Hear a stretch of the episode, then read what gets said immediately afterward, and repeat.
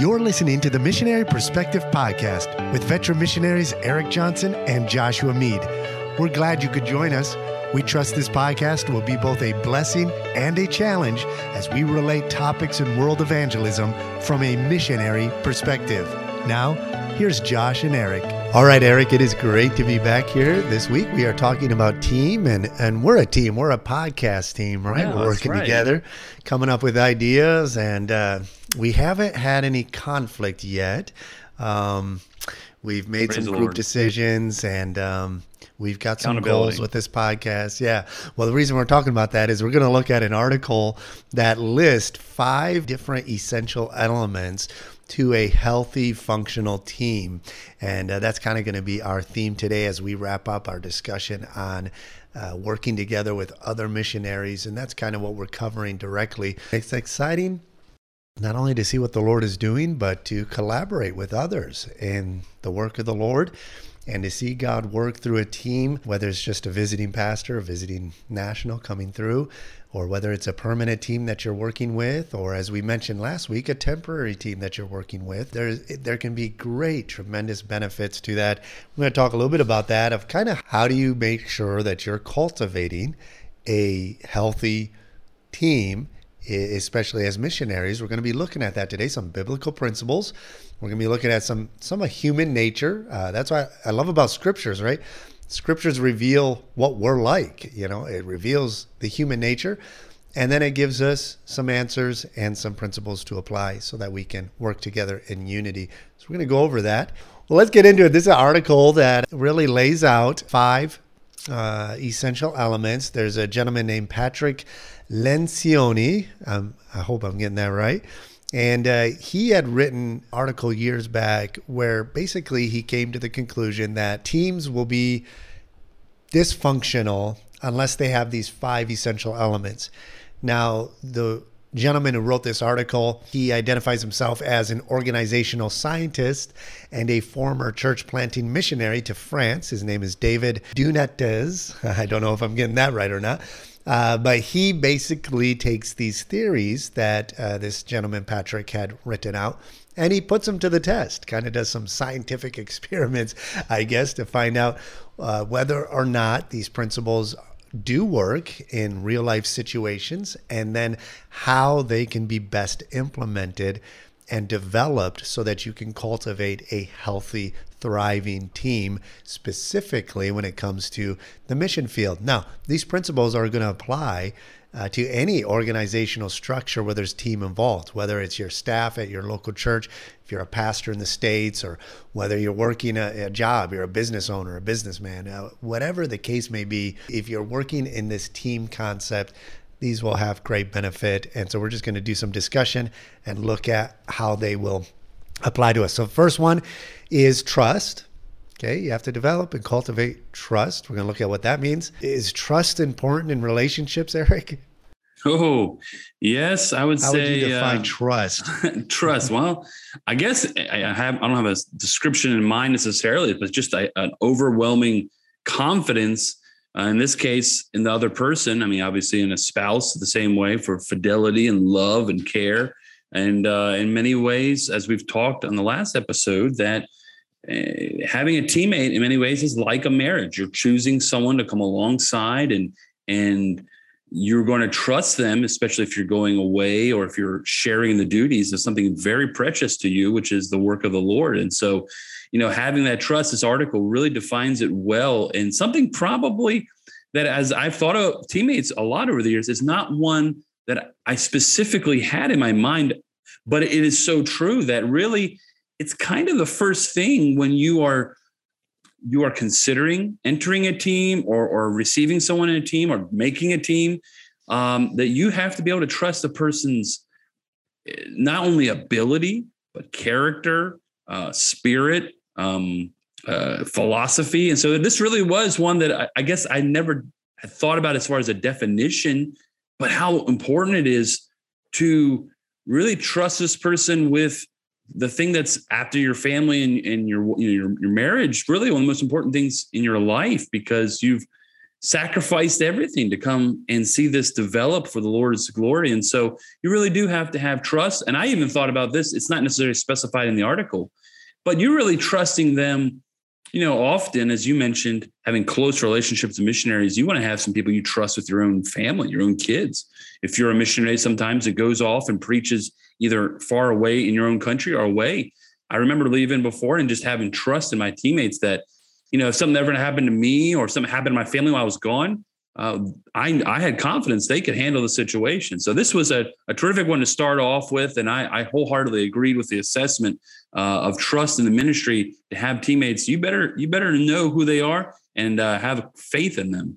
Definitely. They begin the article by saying trust occurs when one team member believes that another team member will do something that the first one believes is good and important, even when the first one, the first team member, cannot monitor or control the second. And so it's basically has to do with, you know, part delegation responsibilities. And it's it's like you mentioned, when you're working as a team, you have to be able to trust the other team member that they are going to fulfill what they say they are going to fulfill. And that is something that doesn't come automatically. Trust if you're on a team, you need to understand trust has to be earned, trust has to be developed, trust has to be cultivated. It's something that grows over time. And so there are general assumptions when you first join a team. You're going to assume that your teammate is going to fulfill certain responsibilities and roles. Um, but I think that the level of expectation with the level of trust, those things are going to grow together over time as the one who is being trusted gains that confidence. And so, one thing he writes is that this basically means each team member must know their own skills and their own gifts. Okay. Uh, when you're each on a team, you each have responsibilities. And when you delegate responsibilities that each one on a team has to each other, the trust that is needed for each team member is I'm trusting that you're going to fulfill your part of this team and your responsibility because I'm depending on you getting this part done. When it comes to a team leader, the team leader needs to know how to evaluate different people's gifts on his team, to analyze where those will best fit in, and analyze at what level of maturity and development each of these team members have, and then to learn how to properly delegate. So if you're the leader of a team, and a young family just comes in to join your team and let's say they're gifted specifically in uh, in media you know he can he can do filming and media and this and that. Well sometimes there's two ways that leaders will go when it comes to delegation. When somebody comes in and if the leader's overwhelmed with certain responsibilities especially if it's a task that he's not good at and somebody younger comes in who's able to do it and knowledgeable about it you're either going to throw the whole thing on them right away and say, hey, you could do this, take it and run with it.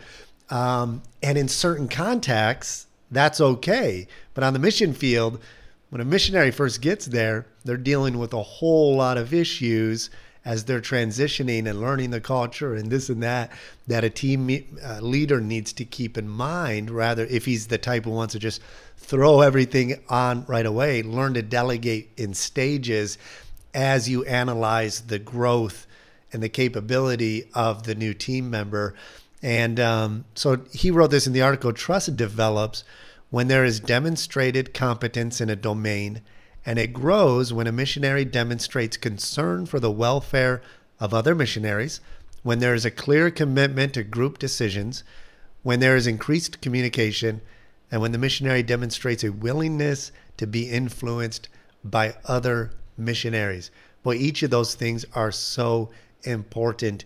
When you were working with a team, uh, how much of those did you see as being essential? Were you more, obviously they all are, but when you worked on a team early on, how, how did the collaboration work at first? Was there a lot of, hey, what's your idea? And, and what do you think about this? And uh, how can how much were you soaking in from other missionaries? And then were you ever in a position where you kind of were in the leadership and were you continuing to cultivate that? Yeah, I think we're also going to talk about that more specifically down the road in, Yeah, yeah. in the group discussion. But in this specific case, as far as trust goes, I was always because we started the work and didn't have our first teammates for the first three years, and there were always gaps. It seems like, as we're going to talk about maybe later in a future episode, the idea of working uh, and being by yourself, you get more and more accustomed to it. So, um, but as far as trust, it's so true that in the beginning, when you're receiving someone, first of all, it's a step of faith, by the way, the, the Mhm. trust after you've taken assessment of a, a future teammate, in our case, receive them. You, you're really stepping out among faith to trust them in any in any facet of the ministry. But it is true. The more you see people's abilities, especially ones that have um, abilities and areas that are your weaknesses, boy, it is so important that you can humble yourself and say, I, I think you do this better. Uh, but at the same time, just to trust them to to make mistakes. There's nothing wrong. We we make mistakes every single week. And so to hold someone to a standard where they can't ever make a mistake, and we're talking about simple mistakes. We're talking about mistakes like you maybe forgetting someone on a bus route or or uh, you know, not doing very good with, like you said, the having the media prepared or or not knowing a song real well. We're not talking about moral mistakes here. We're not talking about things that would, you know, require you to take that leadership role or that that responsibility. But it does require, just like what comes with nationals, it requires the missionary to say, you know, maybe I can do this better. Maybe these people are actually ready to do it better than me, and I need to trust them um, because this this idea of of one person taking all the the uh, the carga, all the all the burdens on them is, going to be very ineffective ministry. And really, if you can't trust from the very beginning or learn how to have these baby steps to help trust, you're not going to develop a, a, a team a team where there seems like there's give and take. And so, yeah, in our case, we had to do that. I'm sure there are times where I could have done it a lot better, uh, but I think the older I got and the more I saw people who had far better abilities in certain areas of life, especially in the ministry than me, it was a joy to hand that over and uh, a real pride to see, wow, this is really rolling along really well. And I'm glad they're here to do that. Yeah, there's that constant theme of humility, you know, humility and being able to analyze yourself in your limitations in your own ability.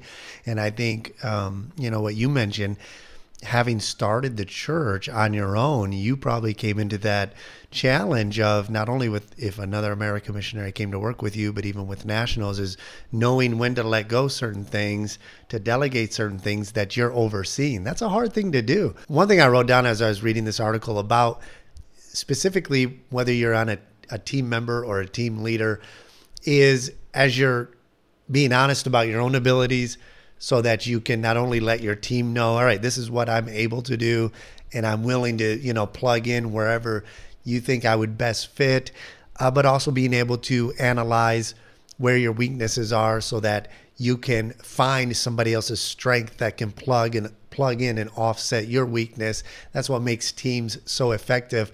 And i think what will help cultivate a healthy atmosphere in a team is you develop this spirit of trust that cultivates unity when you die to self. All right. Absolutely essential. That's where we begin. And any of these principles, as a Christian, if we're going to work together in unity for the glory of God and implement every one of these principles, beginning with trust, all the way to conflict resolution, down to goals, setting goals, all of that, it has to begin with what Jesus taught, which is dying to self. We are dead to self. And I like what I think it was Lee Robertson who would always teach this back in the day. He said, You die to criticism and you die to compliment. If you're a team leader, if you're a team member, if you can, you just take care of that right away. Dying to criticism means that you are not going to allow bitterness or some sort of a misunderstanding create relationship issues on a team and we're going to get to that a little bit later. Those things can be avoided if we die to what we we view as bad criticism when another team member may just trying to give constructive criticism.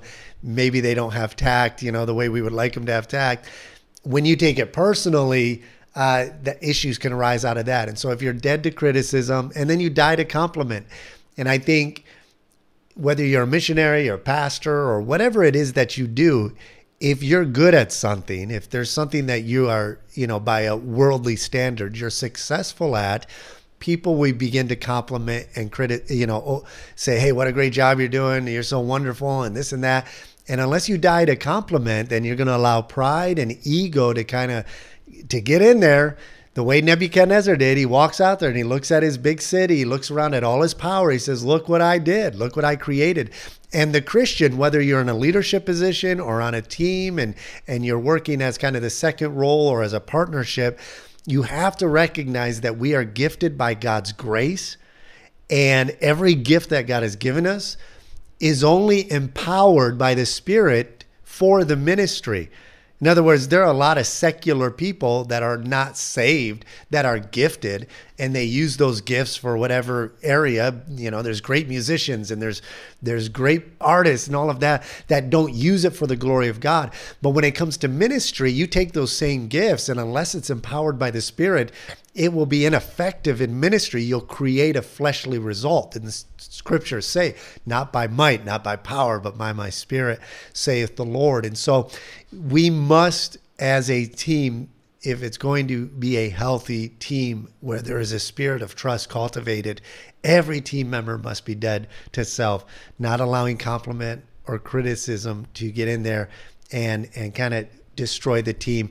Well, let me ask you a question as as a pastor of a church in a foreign country.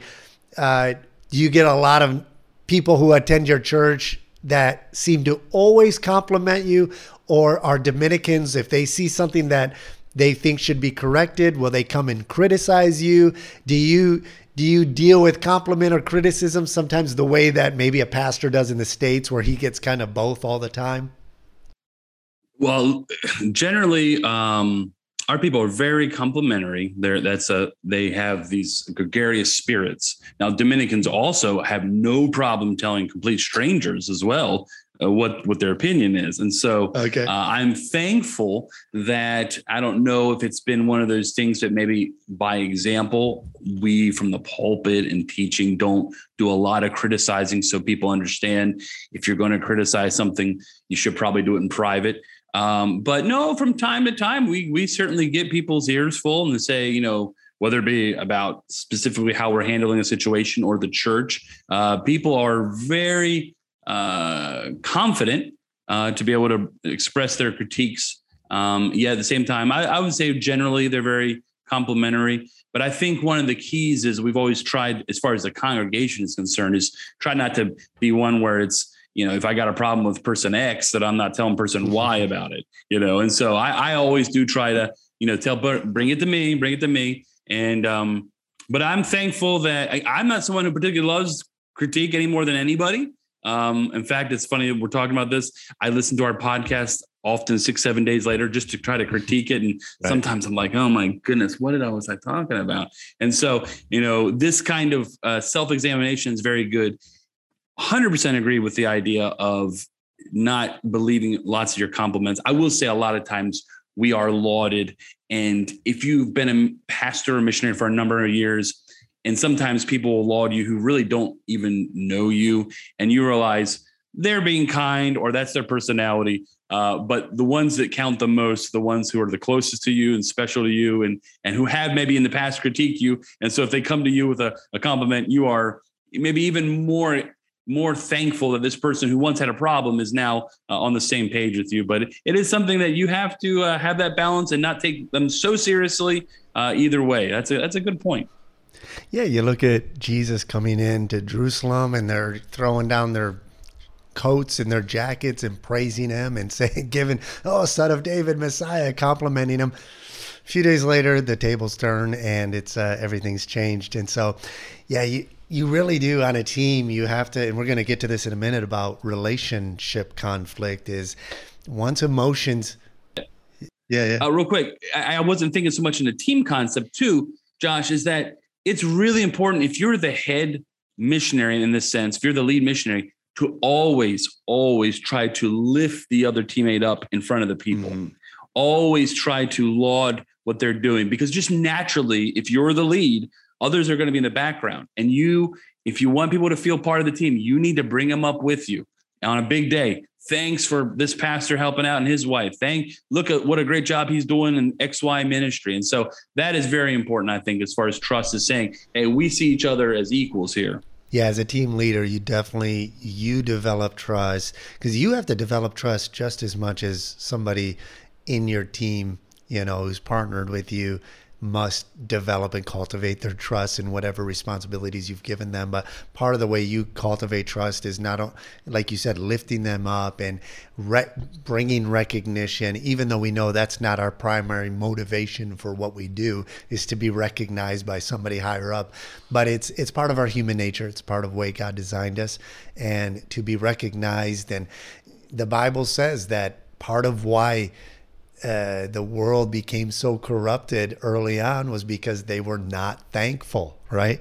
And so showing thankfulness to God sometimes is expressed in us uh, showing gratitude toward those who are serving God and using their gifts and surrendering their gifts to the Lord. And so, yeah, I agree. Now, would you say that somebody coming to you, whether it was a teammate or somebody in the church, but let's we'll keep it in the context of a team, uh, is is somebody coming to you and questioning a decision you made is that would you say that's a, a, challenge to your authority? Or is that something that could be problematic? Or should it just be hey i made the decision that's final let's move on? Because one thing he writes i'll let you think about that a minute he says cultivating trust will create a healthy atmosphere where team members can feel safe to share weaknesses and vulnerabilities without feeling like they will be shamed or degraded. And so we're going to get to again in task conflict the next this is the next point element it's going to touch on this so we'll transition there where they talk about you've got to be able to question and bring your ideas to the table but as a team leader right there's that balance you have to strike so if somebody is asking you a question on a direction you're going or a decision you're making, what should the leader's response to that be? Yeah, that was, you know, it's funny that I hadn't thought about this in many years. Uh, it was very early on in our ministry with some of our first team, our first teammates. And there was a situation in the church where we had found someone had fallen into sin, two people in the church actually, and one that had, you know, a relatively a, a new position of authority and I'd never dealt with um, that kind of conflict before. We it was new to us. I took a lot of uh, time to ask other missionaries and pastors for advice how to handle it, and I really included this missionary who was very very temporary with us, wasn't going to stay long, um, and I really wanted their advice and, and help and what we should do. And i thought we came to a consensus what we were going to do. And and they seem i mean they said this is this is right. This is what the bible says and it was very difficult that the day we actually dealt with this in the church, we were a small church. This missionary didn't show up, basically gave up some reason they weren't going to be there.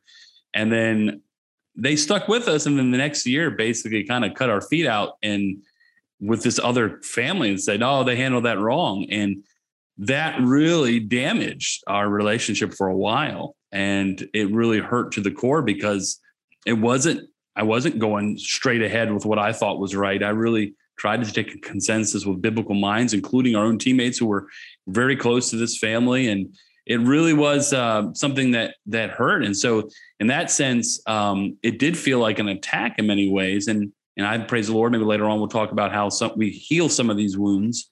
Uh, but that was one that um, sometimes when you're a leader, people say they're on board with you, and then then they change their minds, and you really you really sometimes can feel quite lonely at the top. But know, the Lord helps you through. And this doesn't have to be just with teammates. It happened to be in the case of teammates. It can happen just regular church members. But, you know, that's where you need to have good communication. And even when you do sometimes, sometimes it doesn't work out the way you hope. Yeah. And I think that on your, this is actually the next, um, the next point they make in the article, and it's kind of under this heading of the blind side of trust.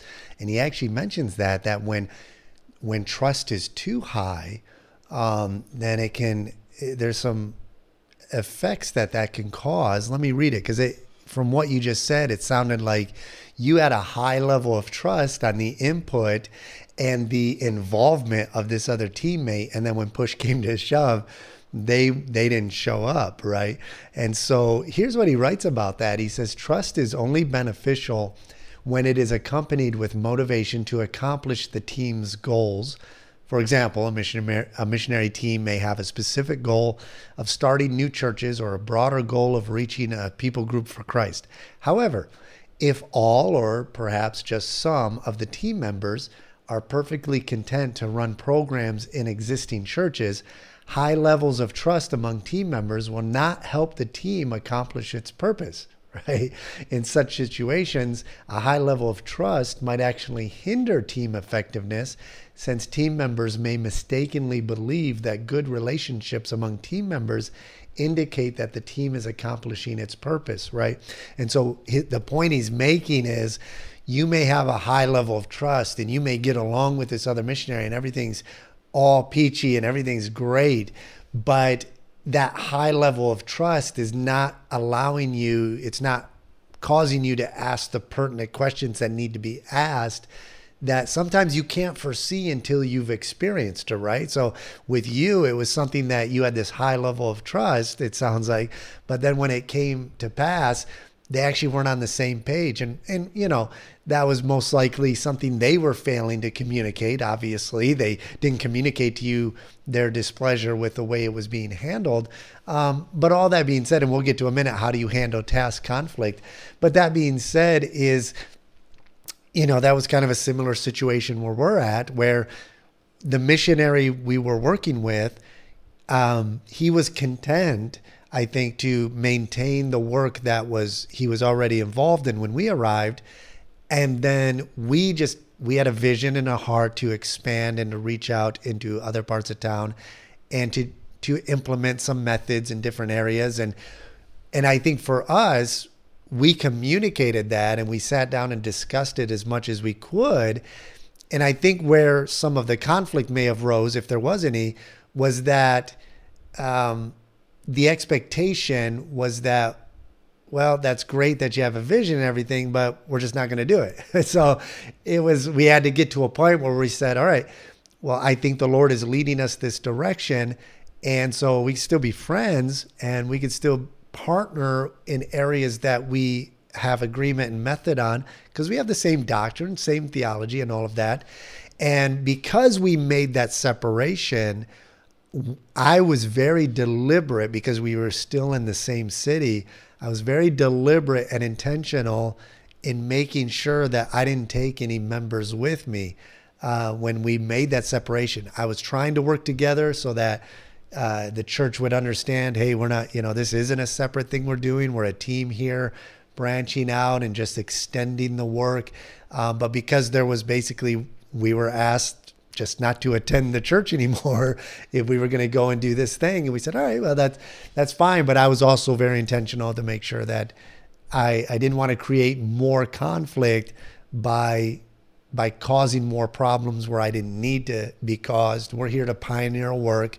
I don't need church members that um, we may have been attached to, but it, it, wasn't our church that we came into and started or anything. And so, yeah, we moved on to the next area. And so that, in that case, yeah, I see what he's saying. You know, you can have a high level of trust, um, but if you're not asking the right questions and you're not on the same page when it comes to your methods and your purposes, then you know you can have all that trust, but it's just at the end of the day, are you getting anything done? That's really important. And that brings us up to the second one, which is task conflict. Do you remember when and when was maybe the first time on the mission field when you had a conflict with another missionary? You don't have to give any details, but it was just like, wait a second, we're not seeing eye to eye here.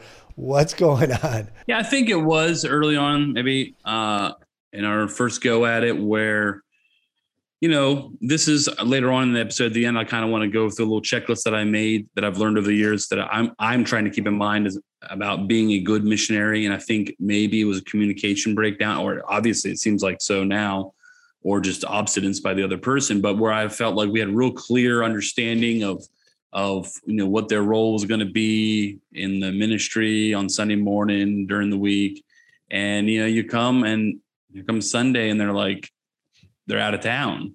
And you're like, what?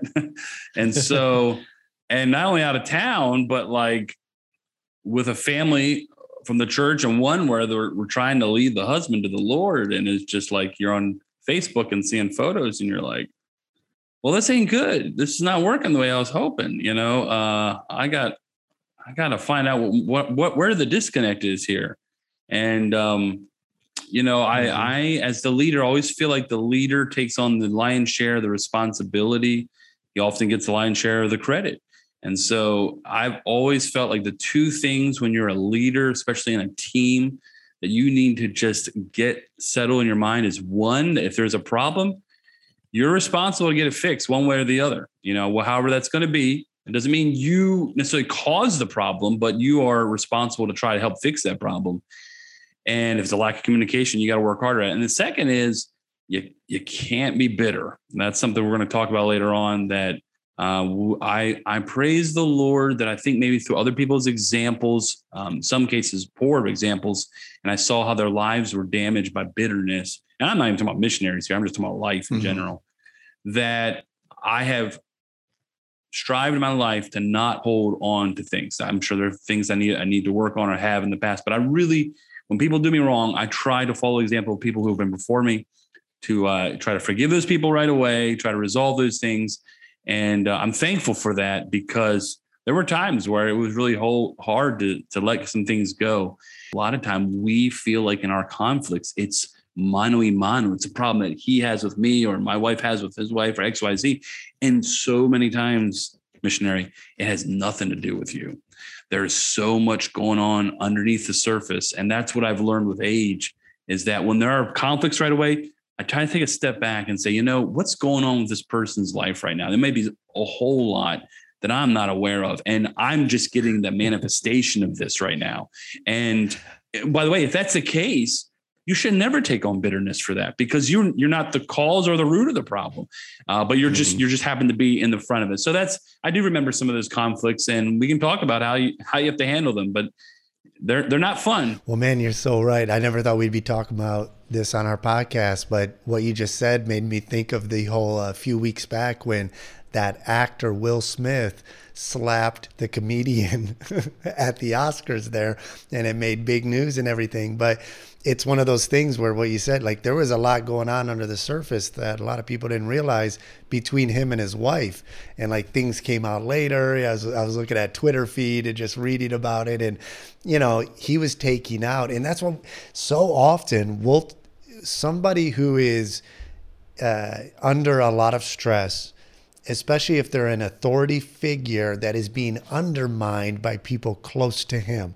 So if you're a husband and you're an authority figure in your mission team, you're a pastor, but you're being undermined by your wife, you're being disrespected by your kids, or whatever is taking place, you've got something boiling under the surface. A lot of times, men especially will take out that frustration on those who are either subordinate to them or those who are weaker than them and more vulnerable than them. And unfortunately that's how a lot of abuse victims are are are attacked and abused is because somebody who's trying to deal with their own stress and their own frustration and their own bitterness takes it out on somebody else. And so in a missionary team, like you said, so much you have to be able to step back and say, what's going on under the surface? There's been people I've worked with where it it was evident that there were relationship issues with his immediate family and it was carrying over in the team Con- when we would come up with task conflict or and we're going to talk about what define what task conflict is but when it would arise in our team meetings or working together with that frustration would be taking out either on myself or on my wife because we were in the subordinate position. We were we were the new missionaries. But Julie and I would take a step back, uh, you know, and whatever the situation or whoever it was, whether it was with the national or whatever it was, and say, hey, there's probably something else under the surface here that we don't see going on and we need to firstly pray. And then let's figure out how can we bear their burden? How can we figure out to resolve this? Which brings us to this. So when you're working alone so many of your decisions you make you might try to run it by somebody else who you know, as a veteran missionary or somebody who works nearby. But at the end of the day, you only have yourself and the Lord to answer to for different methods you want to implement and decisions and goals that you want to attain. An, an entirely new dynamic comes into place when you're either working in a team or you're leading a team. And one of the things you don't get when you're working by yourself is this element called task conflict. And he, he defines it this way. He said, task conflict is necessary for good, good, a good team. And he said it can be contrasted with relationship conflict. Okay. We'll, he'll define what that is. So he says task conflict occurs when two different ideas are presented as solutions to a problem. All right that can be a good thing. And that's actually something I miss out on by not having a team right now um, a lot of things that we want to implement as a church. Of course, I run it by Pastor Malik. He's the lead pastor. And boy, I'll tell you, this is where, before we make a major decision, by having more than one perspective of how we're going to solve a problem, we can actually come up with a better solution when you've got two different perspectives.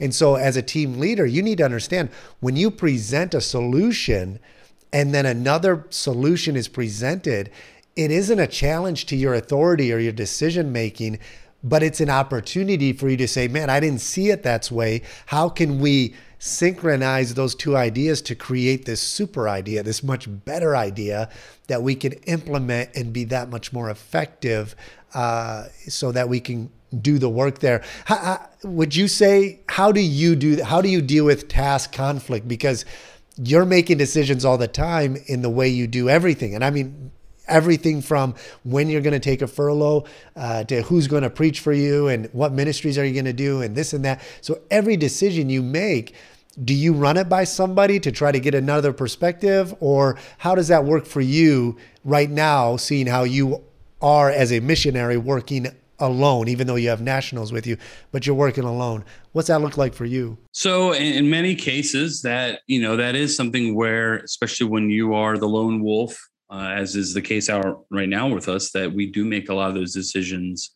Um, there, are, for instance, right now in our case, there there's some decisions being made for um, different kind of service adjustments in our absence for about seven weeks that I have pulled aside the leading men in church and I've, you know, said, you know, I'm thinking about this, um, but I'm very interested in what you think about it. Now, I, I appreciated what he was talking about in the respect of this article about the idea of maybe you're a team concept, and if you're kind of the the head guy, instead of telling people right away what you feel is right. the right direction to go, have people kind of come up with an idea with pros and cons. I really love that. And so Josh is going to leave a link in this uh, the show notes, I'm sure, where you can go mm-hmm. read this article.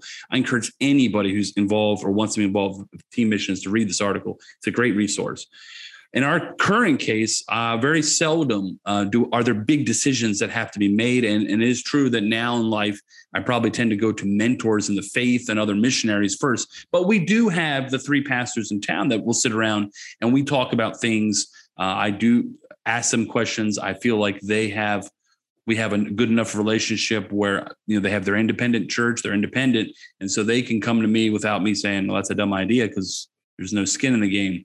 I do remember though with missionaries, very specific time, uh, a very good friend of mine, uh, Tim, who was our second missionary, and I remember I was getting ready to go on furlough, and as the lead missionary, it was the first time he was going to take over. I kind of had set an order of service where I felt like, you know, you're going to preach these weeks. I'm going to have some some um, uh, other missionaries come in and kind of encourage the people. And he really took a hard stand uh, on some things that I wanted to do. That he said, he, you know, he just if you're going to leave me in charge, I'd rather not do these things. I'd rather do this X, Y, Z. And it wasn't a conflict. He really did it respectfully.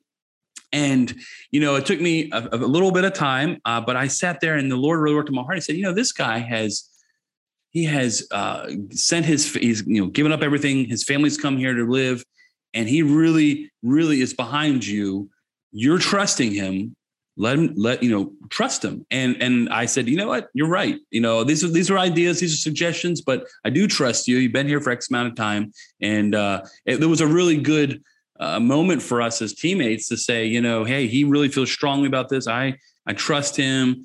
Let's go that direction you know? And Uh, unfortunately, unfortunately for us, it was during that time when his little daughter got a brain tumor, had to go home. But I really remember that encounter. We talked about it over the years and how he really stood up and said, "No, I, I appreciate. Like if you were here, I'd be behind you. But since you're leaving me in charge, and I, I thought, wow, that was a really good. Uh, he felt confident to come to me and say that. We we worked it out. There certainly wasn't any conflict in the sense of like uh, bitterness, but uh, yeah. So sometimes you have to be, especially if you're the second missionary, willing to stand up for your conviction and talk to the missionary. If you're the lead missionary be willing to listen to though you those who you've entrusted.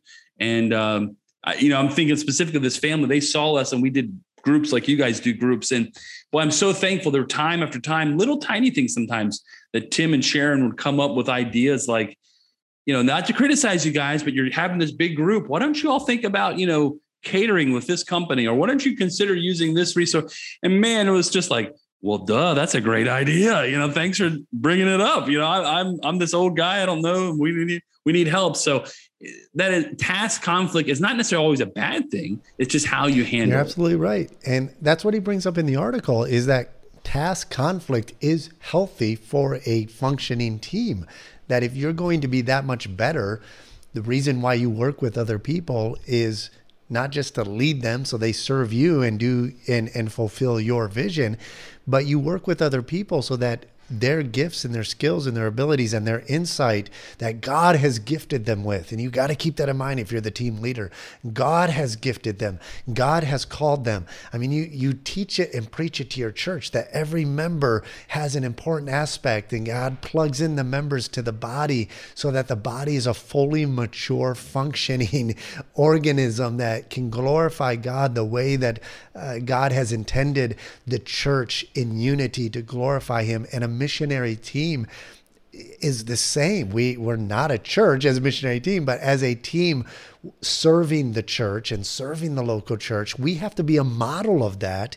And within a team, what makes a church healthy and what makes a team healthy is being able to confront and have that conflict where there is a differing perspective or maybe one missionary sees something like you said that man you could be more effective if you implement this or maybe man you, you, i don't know if that's the right decision you should be taking there. I mean look at scriptures. Look at the apostle paul and the apostle peter right? I i there's no way i try to put myself in those shoes. If i was living back in those days man would i ever stand up to peter and say man peter you're doing it wrong I I don't think I'd do that, you know. And think about, you know, think about a church leader that you look up to and respect. Would you feel you were able if you saw that hey, what this decision you're making isn't a great decision, would you feel that there's openness enough that you can go and confront without it turning personal? And that's the key because I think we're kind of coming toward an end here for like we don't want to go too long on this one so i think we're going to go another week because i want to get to some of the points you wrote down and then we'll keep looking at this. But i want to point that out is on a mission team or you're working in team of any kind you need to allow there to be a healthy task conflict where everybody's giving their input on how they're going to resolve a problem that's arisen. And then the team leader needs to know how to take all of the data, all of the insight, and then plug it in so that it can be implemented. And maybe the original idea you came up with as a solution is now better because you had the insight of those who you are working with, but you can't make it personal. He says this is in contrast, task task conflict is in contrast to relationship conflict, which is caused by personal attacks on people's character and on people's ability. And that's where you can either you take it personally when somebody says, "Well, I don't know if that's a good idea." Well, don't sit there and be like, "Oh, they they they don't like me. They don't think I'm able to do it." You know, don't take it personally. And at the same time, don't make it personal when you point out somebody's vulnerability or maybe an area where they're not making the best decision. And so the tension is maintaining a healthy task conflict without making it personal, right? And I think part of the problem that arises maybe in missionary teams is that those that God calls to go pioneer the gospel places, once you get a few years down the road, and especially if you're on your own, you do get set in your ways of doing it. Like this is how it ought to be done, and and this is how we're going to do it. I remember speaking with one missionary, and I said, "Hey, why don't we uh, go ahead and try this method here with implementing this?" And it was something as simple as changing something that was analog and making it digital. Uh, we weren't changing anything; we were just digitalizing something that was analog. And he said, "Well, that's just the way we've always done it." And that was that. That was end of story. And I, okay, well, I'm not going to push anymore because it's not like a, an essential uh, for evangelism. But I thought, well, I mean, it's not healthy to be closed off that way. You're missing out on potential of what could be done for effectiveness for the Lord. But at the same time, as well, you don't want to develop what he calls groupthink. Um, from the article, which is where everybody just kind of says, "Yeah, whatever you say, that's great. Yeah, no, let's do it. Let's." Where the idea is you want to just please the uh, the the leader. Now, I don't think in mission teams you get a lot of that. People end up going to the mission field. They're not there to just be a people pleaser, right? They're there to please the Lord. And a lot of times missionaries are strong, opinionated. So, have you have you seen that contrast working with nationals where they just want to do whatever the pastor says versus working with missionaries where it's like, hey, we got strong opinions. How do you balance the two? Let I'm going to let you kind of close out with your thoughts on that, and then close out with some of your um, the principles you wrote down. But how do you balance going from one extreme end of working with nationals who just want to please the American missionary and just say yes to everything generally. If somebody's mature, they'll give you the proper pushback that's healthy. And then on the other hand, you go home and you're working with the missionaries. Um, and man, everybody's opinionated, everybody's got their own way they think it should be done. How do you balance those two things? Well, that, that is something that you almost could have a whole podcast on as well, because, you know, I, I'm sure like you and many missionaries um, listening today, future missionaries maybe,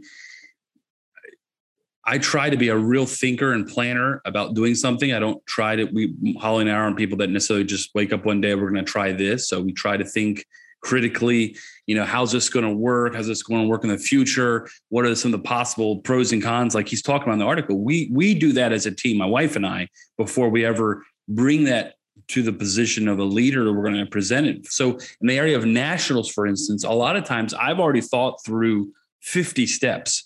And so in some ways, because we are still training these nationals along the way, it isn't necessarily my, in my opinion, the way to go is to always kind of come up with the fresh ideas. It's rather to take, you know, I think these are three or four really good ideas. And I've tried to think of the pitfalls let me go to my friends who have a much better perspective in some ways. But it's sometimes i with with with nationals or people who are being led along in the leadership it's not like hey guys what do you think we should do today? Because people who are still growing in the lord are like well we should have a dance team or we should bring the drums in. And like you know what? They're still coming along in their in their in their lives. And so sometimes it's not everybody gets to have an idea. It's like hey i got these two ideas. I think we're going to do it this way. What do you think about that? Are there some ways we could adjust Dominicans. I'm telling you, I love them. They always can give you opinions and they usually will find something to help you think, you know. So I don't have to ever worry about them actually coming up with some ideas and rubber stamp and everything, you know.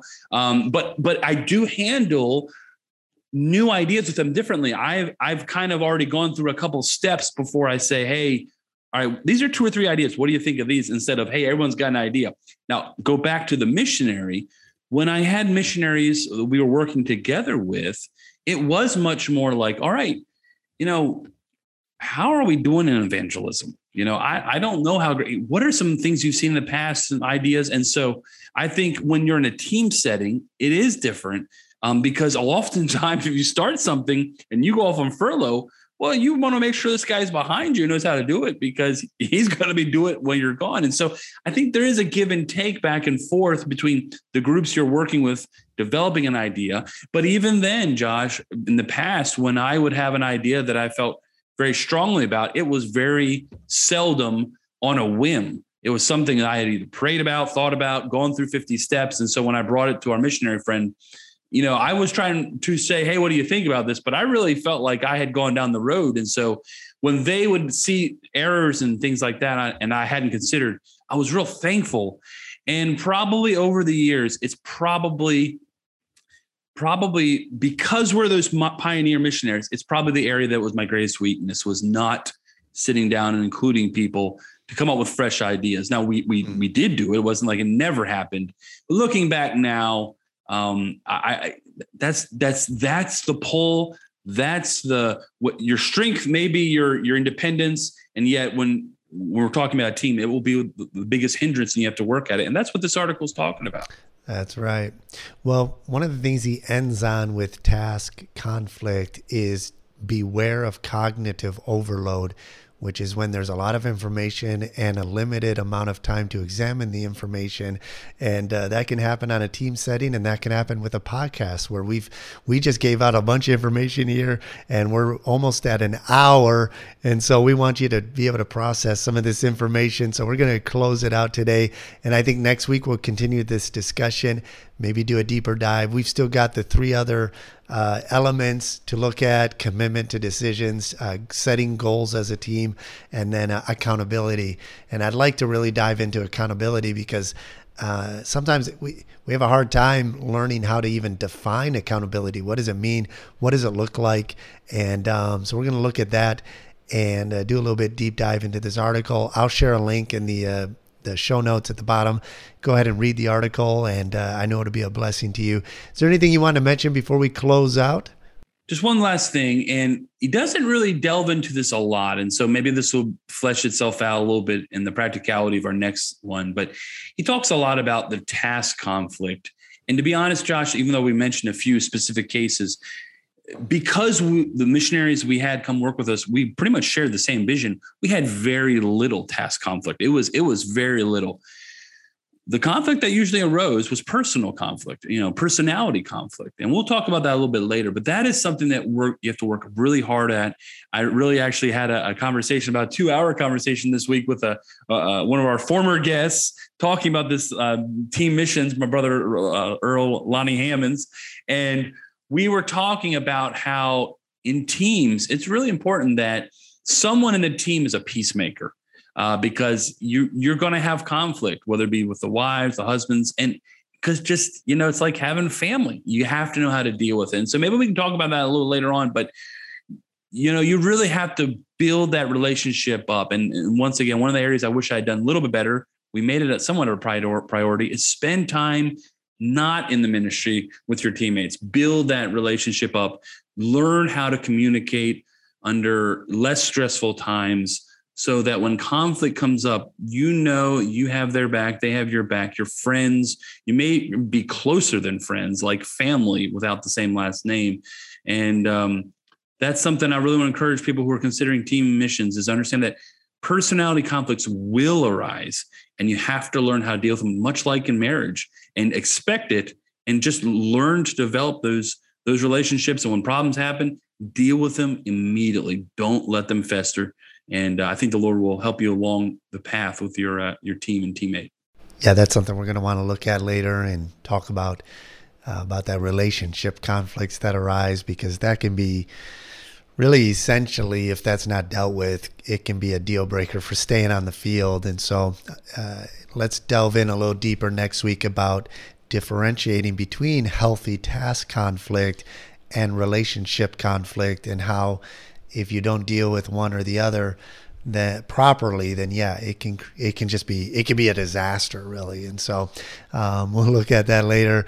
All right. Well this has been a really I think a great conversation. I've enjoyed this article, and um, we're gonna I'm gonna reread it, and I know Erik's gonna read it again. And next week we'll we'll go a little bit deeper into it, talking about all these different points that they make. And really, I'll tell you, missionary, if you have an opportunity to work on a team, you know, do everything you can to be the right kind of teammate that you need to be, whether you're a leader. Uh, and remember, if you're a leader of a team of other missionaries, you're not a CEO of a company, okay? You're you're the lead servant. That's all it means. You're the lead servant, and if you're uh, a subordinate, air quotes, uh, missionary on a team, uh, just remember you're a servant. I mean, that's what you're on the team for. You're there to serve Christ, and you're there to lift up and serve one another. And um, we'll get more deeper into some of these issues next week as we continue our discussion on the all important aspect of working as teams uh, on the mission field. Well, this is Josh Mead from Senegal, West Africa. Thanks for listening.